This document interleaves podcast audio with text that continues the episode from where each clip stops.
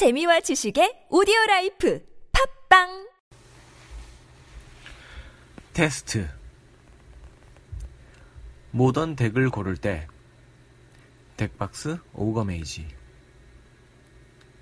갓 처음 시작한 매직이니 그래 난 모던을 하겠어 라고 결심한 확률은 몇이나 될까요?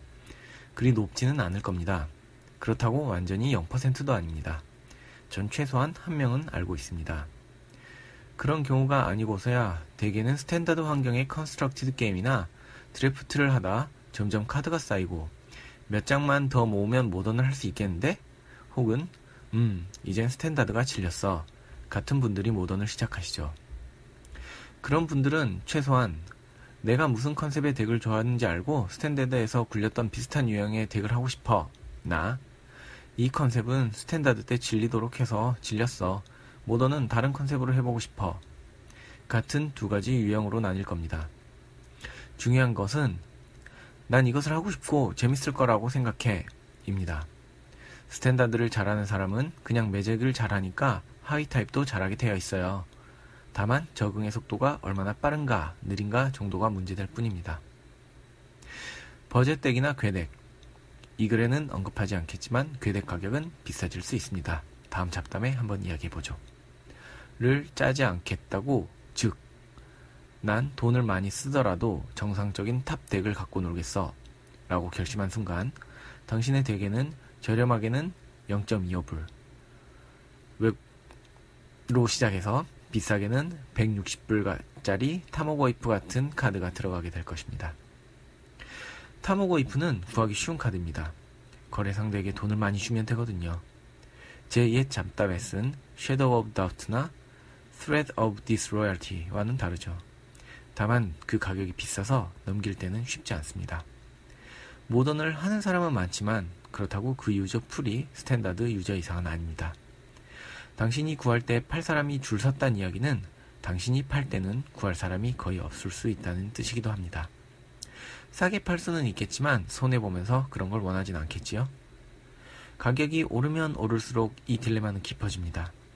전 25불에 찰나의 마도사 5장을 샀고 최근 65불까지 올라갔지만 쉽게 거래가 성사되지 않아 결국 한 장을 55불 선에서 치웠습니다. 당신의 카드가 오르더라도 당신의 돈은 그 카드에 묶여서 덱 상자가 아니라 당신 지갑에 들어가기는 어려울 겁니다. 자, 그럼 다시 생각을 해봅시다. 당신은 비싼 덱을 짤 거고 그 덱은 쉽게 돈으로 바꾸기 어려우며 따라서 오랫동안 가지고 있을 겁니다. 그렇다면 최소한 당신이 제일 즐겁게 플레이할 수 있는 덱을 골라야겠군요. 하지만 모두가 시장, 백화점, 쇼핑몰 그리고 로컬숍과 카드 킹덤에서 고민하던 것처럼 선택은 쉬운 일이 아닙니다. 모던은 스탠다드 덱 수가 정정하겠습니다. 모던은 스탠다드보다 덱 수가 많아 더 힘들죠. 제가 전부 언급할 수는 없겠지만 그러면 아마 10부작 장대한테의 서사지를 써야 하지 않을까요? 나중에 하고 싶어질지는 몰라도 지금은 그런 장문의 글을 쓰고 싶지 않네요. 그래서 이 글에서는 덱을 고를 때 분류를 언급하는 정도로 마무리 짓고 싶습니다. 패싯 분류법이라는 방법이 있습니다. 류, 강, 목으로 내려오는 전통적 분류법과는 달리 각 속성을 목록화해서 해당 목록에 있는 내용을 선택하는 거죠. 분석 합성법 분류법이라고 합니다. 아래 표는 인매직의 칼럼에 게시되어 있는 글을 보시면 참고가 더 될 것 같네요. 우선 용량 패시대 200ml, 500ml, 700ml가 있고요. 용기 패시대 깡통 용기인가 병 용기인가가 있고요. 소프트 드링크 종류 패시대 콜라, 오렌지, 레몬라임 이렇게 세 가지 종류가 있습니다. 이런 목록에서 적당한 항목을 고르는 거죠. 더 자세한 내용을 듣고 싶으시면 구글 신의 패시 분류법으로 검색해 보시길 바랍니다. 자, 모던덱 패시스로 한번 분류를 해보겠습니다.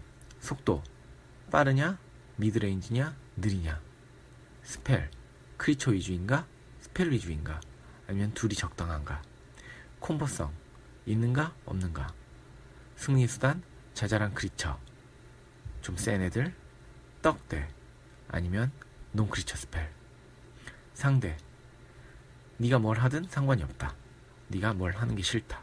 넌 아무것도 못할 거다. 그리고 컬러, 화이트, 블루, 블랙, 레드, 그린.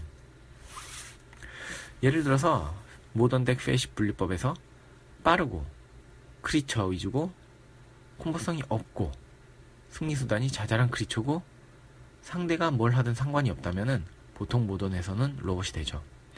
반면에 빠르고 스펠은 크리처 위주이고 콤보성은 있고 승리수단은 떡대이고 상대가 뭘 하든 상관없다 라면 고려 브리치 덱이 될 겁니다. 이 정도 기준으로 구분하고 덱을 찾으시면 한결 수월하실 것 같습니다. 물론 이 기준이 절대적이진 않습니다. 게임이잖아요. 하고 싶은 걸 해야죠. 저기서 좀 더 세분화를 해보자 라고 해서 기준을 좀 더 추가하실 수도 있고, 저는 저 정도면 충분할 것 같아서 저 정도로 멈췄지만요. 저기서 세밀하게 더 구분하는 것은 재미있는 일이겠지만 덱을 고르는 데는 저 정도로 충분하다고 생각합니다. 전 위와 같이 했냐고 물으시면 글쎄요. 나중에 글을 쓰겠지만 전 야마하처럼 덱을 짜서, 야마는 한 분류에서 사업을 시작하면은 그 분류와 관련된 다른 사업을 시작을 하고 그런 식으로 엄청 다양스러운 사업을 시작했다고 합니다. 다음에는 저 분류대로 덱을 좀 나눠볼까 합니다. 제가 귀찮지 않아서 글을 더 쓴다면 말이지만. 이상입니다.